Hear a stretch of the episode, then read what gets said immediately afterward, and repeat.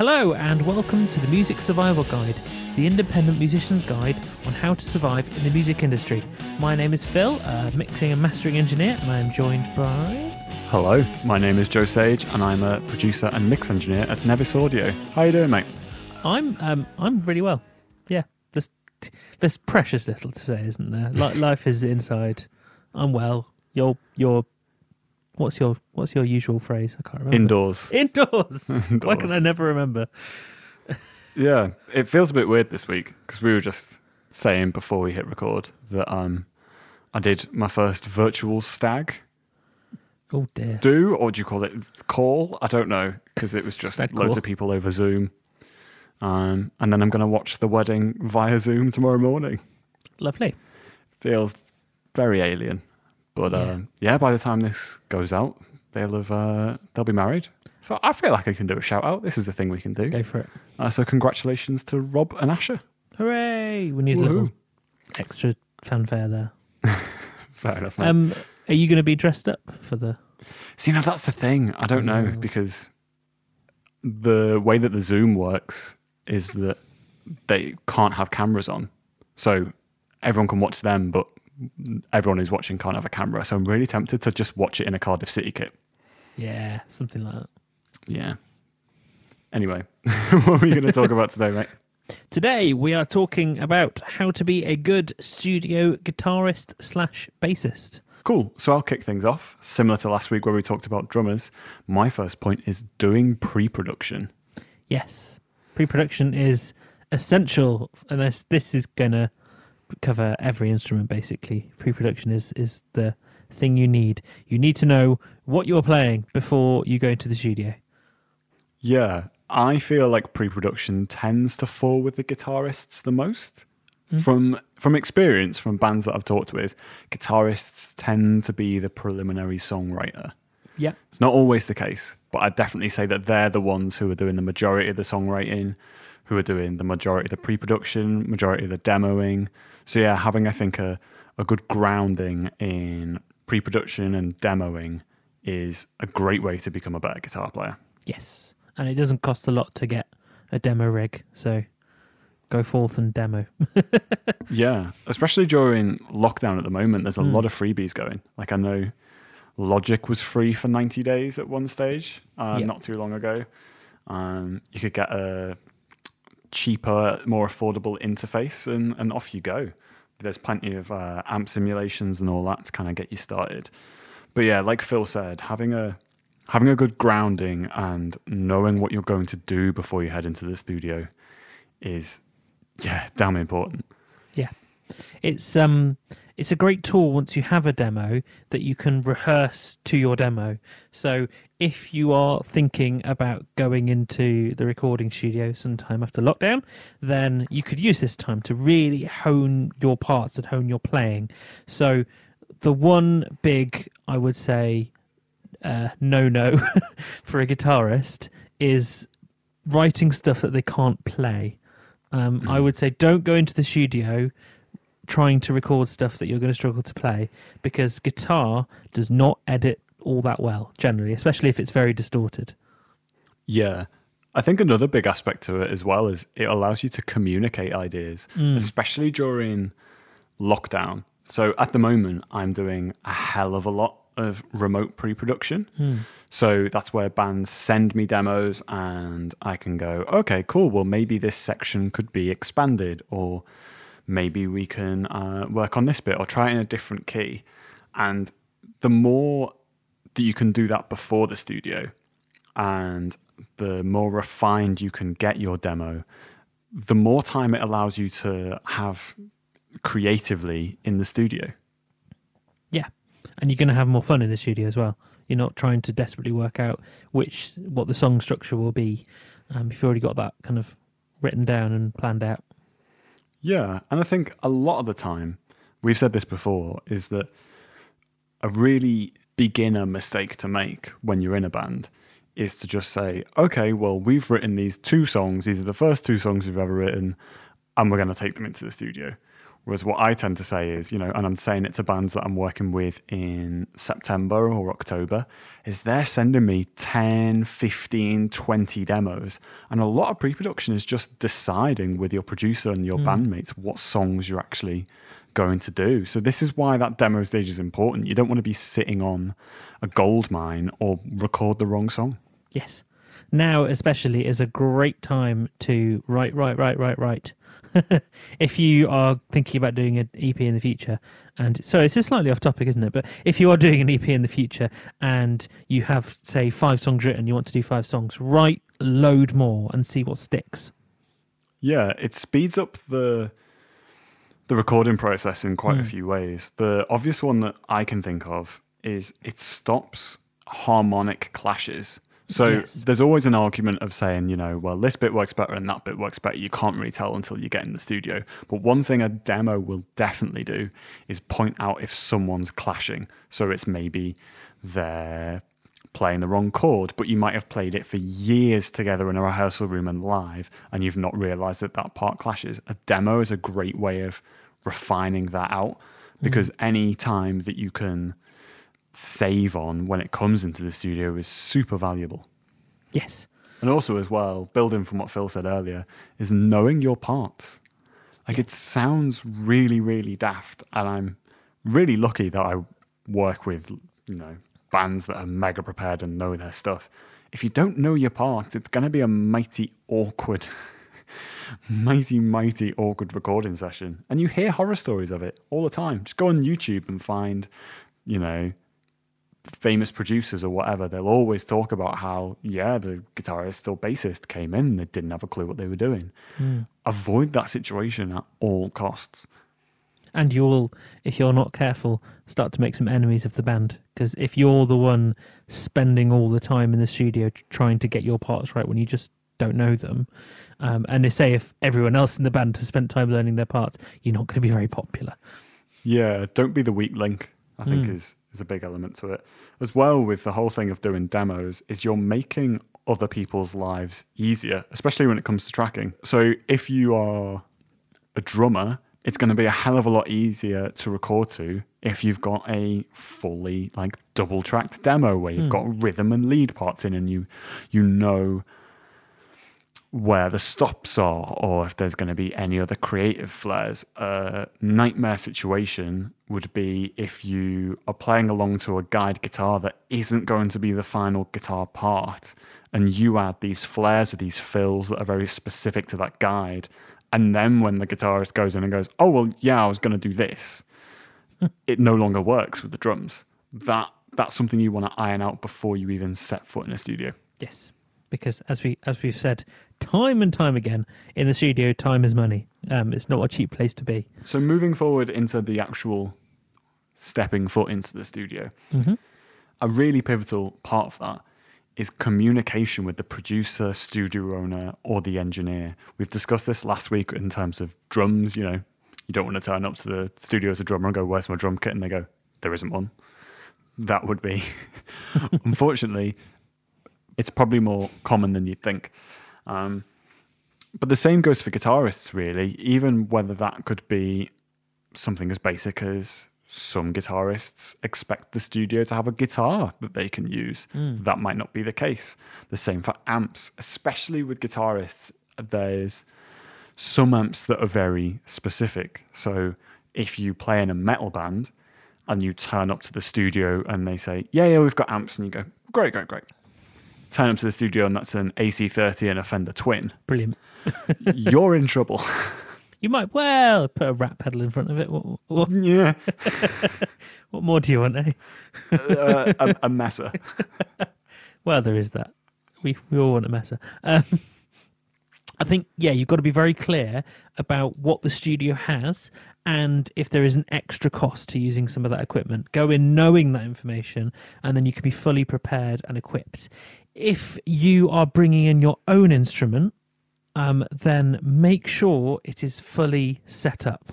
Yes. please, please make sure it's fully set up. So that's, you know, the intonation especially, but also, you know, string height and all those things. Either work out how to do it yourself. There are loads and loads of videos and there's tools to do that. Or if you have a budget, please get a pro to set up your guitar slash guitars for you. Make sure you also have new strings and loads of spares, please. Yeah, the professional setup thing is really important, hmm. I would say.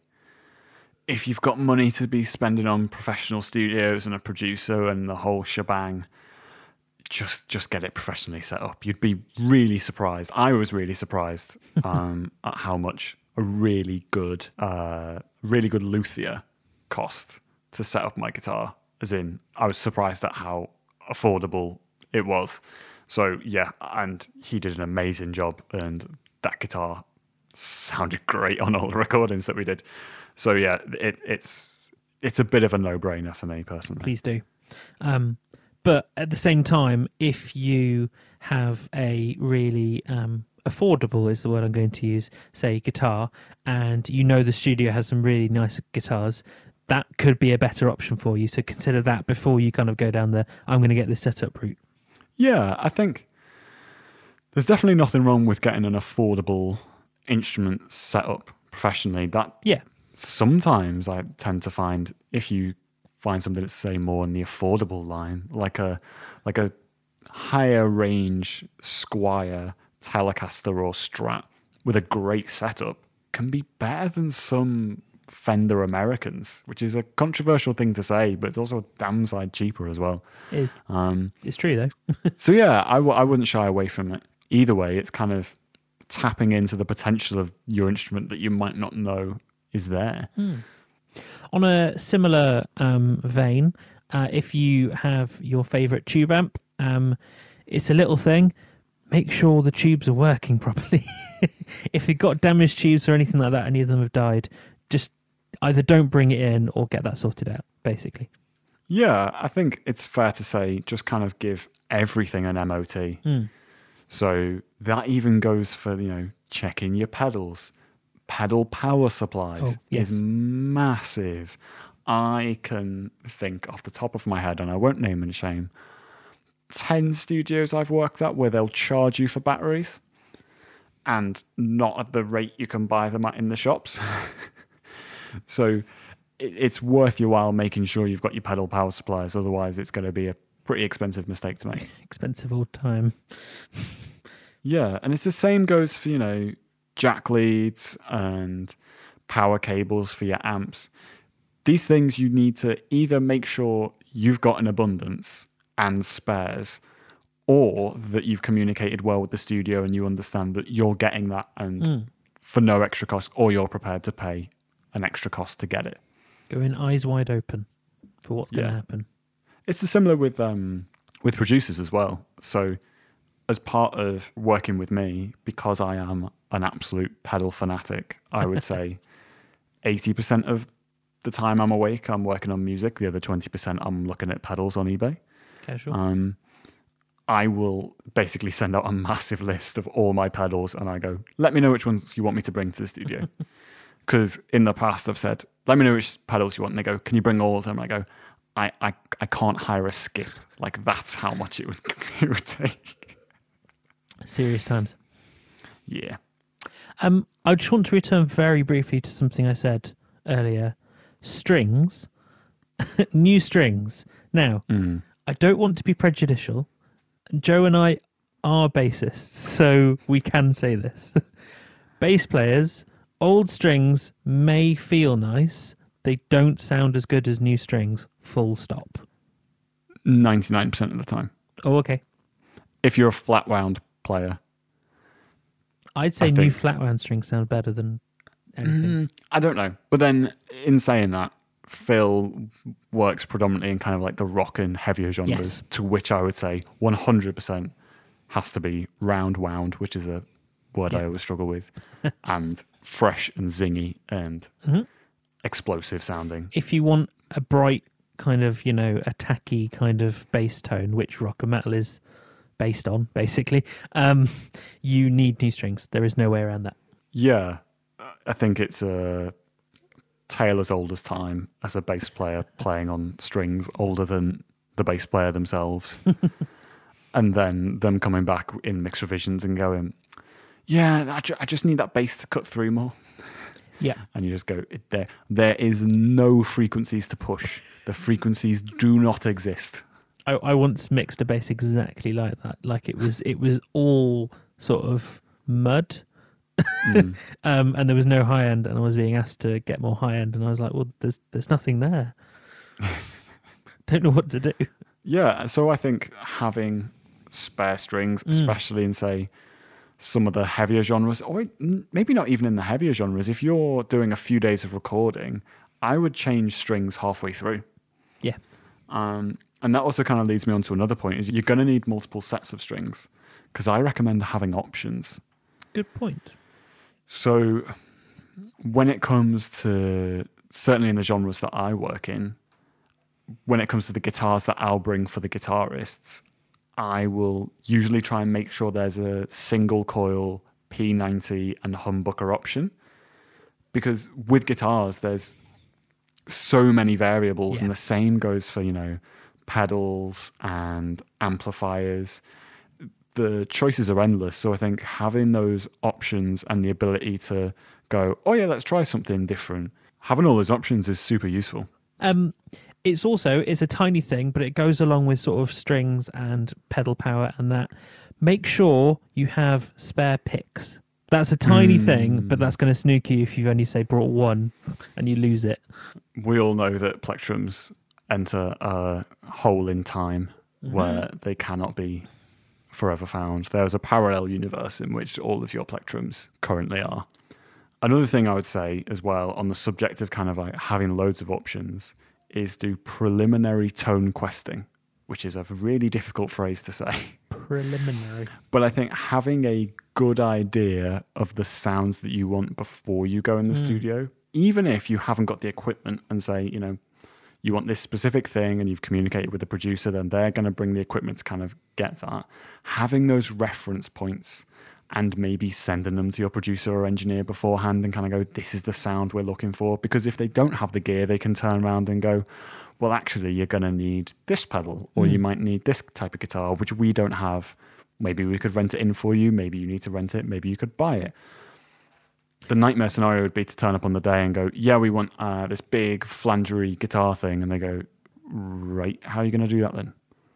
I think uh, working at your tone is also very, very important to make sure it doesn't clash with other elements of the band. So if you have a keyboardist, or say there are two guitarists, working out your tone so they actually complement each other and work together is a great idea. Even if you only, as Joe said, even if you, even if you only kind of have a, a broad outline of what your tone is going to be, make sure if you have two guitarists that your tones are complementary and not clashing. Yeah, clashing as well is something that's worth considering when it comes to demoing and arranging. Hmm. So if you're the guitarist and you're maybe not the vocalist, it's all good you coming up with all these big intricate guitar parts or guitar solos, but if they then clash with the vocalist when you get in the studio, it, it's not going to be a fun time for mm. anyone involved. So I would say again, having these demos that are well fleshed out and have I would also say have very basic mixes of as well. Purely because that things like compression and EQ, and I'm talking the absolute basics. So I do it for the bands that I work with when they come up with demos. I'll do a super quick five minute mix because compression and EQ tends to bring out the gremlins. If you're not used to mixing, you might mix the bass really low. And then when you get in the studio, you realize once the producers worked on the song that all the bass parts now clash with all the guitar parts and all those kind of things.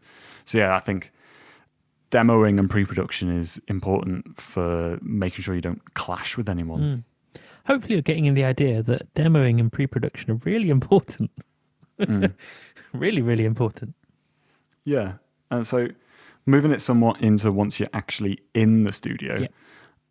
as you said before, practicing your parts and being prepared to play them at different tempos and different keys as mm. well, I feel like is is something to master, especially if you want to get in kind of like the session world, because they might just suddenly turn around and go, well, actually, no, especially if you're tracking live and they go, yeah, cool, can we just take that upper key or can we try this key change or whatever? If you're suddenly stumped, it, it's going to be a long old session for you. And then, as we were mentioning earlier, you don't want to be the weak link who struggles to play their parts in different keys or tempos. Yes, you need to um, be prepared to adapt what you're doing to the situation. Um, it reminds me of that that meme, which is like adapt, survive. Sorry. anyway, Um, so yeah, you got to be prepared to really um, know your parts inside out to the point where you could change the key and work it out and get there quite quickly. Yeah, and that adaptability as well, I think, is an important mindset to have. So, being able to take on advice and constructive criticism from whether it be your engineers, your producers, or your other bandmates, I think is is something to really keep in mind. Like, there's there's nothing worse than someone being like overly precious about their parts. Yes. Um, so you know what might have sounded good live or in the rehearsal room might not sound good recorded. Maybe you had an idea that kind of ends up now clashing with other things that other people have put in during the production. So you know, uh, you could have suddenly a keyboard part that the rest of the band decided to put in and it works really well. You might have to sacrifice part of a guitar lick or a bass fill and keeping that openness and being prepared as to Phil said like adapt and survive is um is, is a really useful trait to have as a guitarist or bass player I think yeah, being willing to drop your favorite little kind of thing that you play in a song for the benefit of the greater song, the greater good, um, is a, a good idea. Um, hold your parts lightly so that if you need to drop them for the sake of a better overall piece of music, then do it mm. for the greater good for the feel like greater good. Borderline becoming a cult now speaking of the greater good this would be a good time to remind anyone who's listening to this podcast if you could please leave us a five star review on apple podcasts we'd be really grateful because it helps new people find the podcast Yes, please. So yeah, whilst we were talking about the greater good, I feel like we can say it again because we're bass players union, but don't be a bass tickler. I think it's one of the worst traits you can have as a bass player. Dynamics are cool, but you need to actually play the instrument. See, you don't really come across this in in like heavier music, to my experience, because most bass players use a pick in sort of really like heavy metal, and picks Mm. tend to make you dig in a bit more. So I don't know, is this something that's more unique to your experience? Maybe, but then even then, I'd say with bass players who use a pick, I would say playing evenly Yes. is a massive thing. So, you know, there's traits of bass players where they play really hard on the downstrokes, but really lightly on the upstrokes, and it just doesn't work. Um, so, yeah, getting used to being consistent. Yes. Don't be overly reliant on a compressor pedal to even out your playing. That's No. that's a big one. I also think on the subject of bass players as well, some of the some bass tones, you know, are very straight up.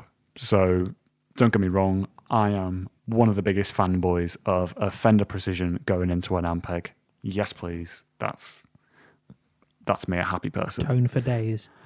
But don't be afraid as bass players to explore a little more. I would say bass players tend to tone quest less in my experience than guitar players. Yeah. So I would say don't be afraid to kind of do a bit of tone questing as well. And it might not be, you know, flanges and delays or whatever unless you're in Tool. but kind of maybe look into EQ pedals, look into compressors, look into different types of drives, maybe look into different amps. There's nothing wrong with being a, you know, a uh, plug in and play bass player. But I think having options similar to a guitarist is is something really useful if you've got other basses in your arsenal. So if you've got one with active pickups and you've got one with passive pickups, maybe you've got a jazz bass and a precision bass. Having those options, I don't think is is something that's utilized enough by hmm. bass players. I tend to see bass players just bring in one bass, Yeah. and that brings with it an issue of if something goes wrong with that bass, You're you're a little bit screwed. Don't be afraid to use guitar pedals in the bass. They uh, they can work very much Oh, 100%. in the right location. Right location, right place. Oh, just thinking of a horror story that I heard. I'm going to suggest getting an actual plug-in tuner pedal rather than those. Um, I don't want to just name the brand because I know there's loads. but, you know, the, tuner. snark, the Snark plug-in, like the Snark uh, clip-on tuners. They're great for rehearsals and maybe in live. I don't know. I've never I trusted hate them, live. I hate them live. No, but, I mean, they look awful live Yes. as well. Um, but yeah, just because I have heard on multiple occasions of people who've tracked albums worth of guitars using those clip-on tuners, they've listened back a day later and they've gone, "Oh, it's chorusing because it's all out of tune." ouch. So I would say, especially if you're doing all overdubs, use the same Yes, tuner pedal. yes. Get like a Boss TU3. Can't go wrong with that. I know others are available, even though we're not the BBC. But I'd I'd recommend a Boss TU3. Others are available, but the Boss TU3 is the pedal to get. Yeah, because they're built like tanks and they're damn affordable. It will last longer than you live. Yeah. Which is what someone once told me about a watch that I bought. Oh, great. They went, "Oh, the, the you'll die before this battery does," and I was like, "Oh, Did the battery die? thanks." No, no, it still works, but it, it, it made me feel a bit weird about myself for a bit. Mortality. yeah.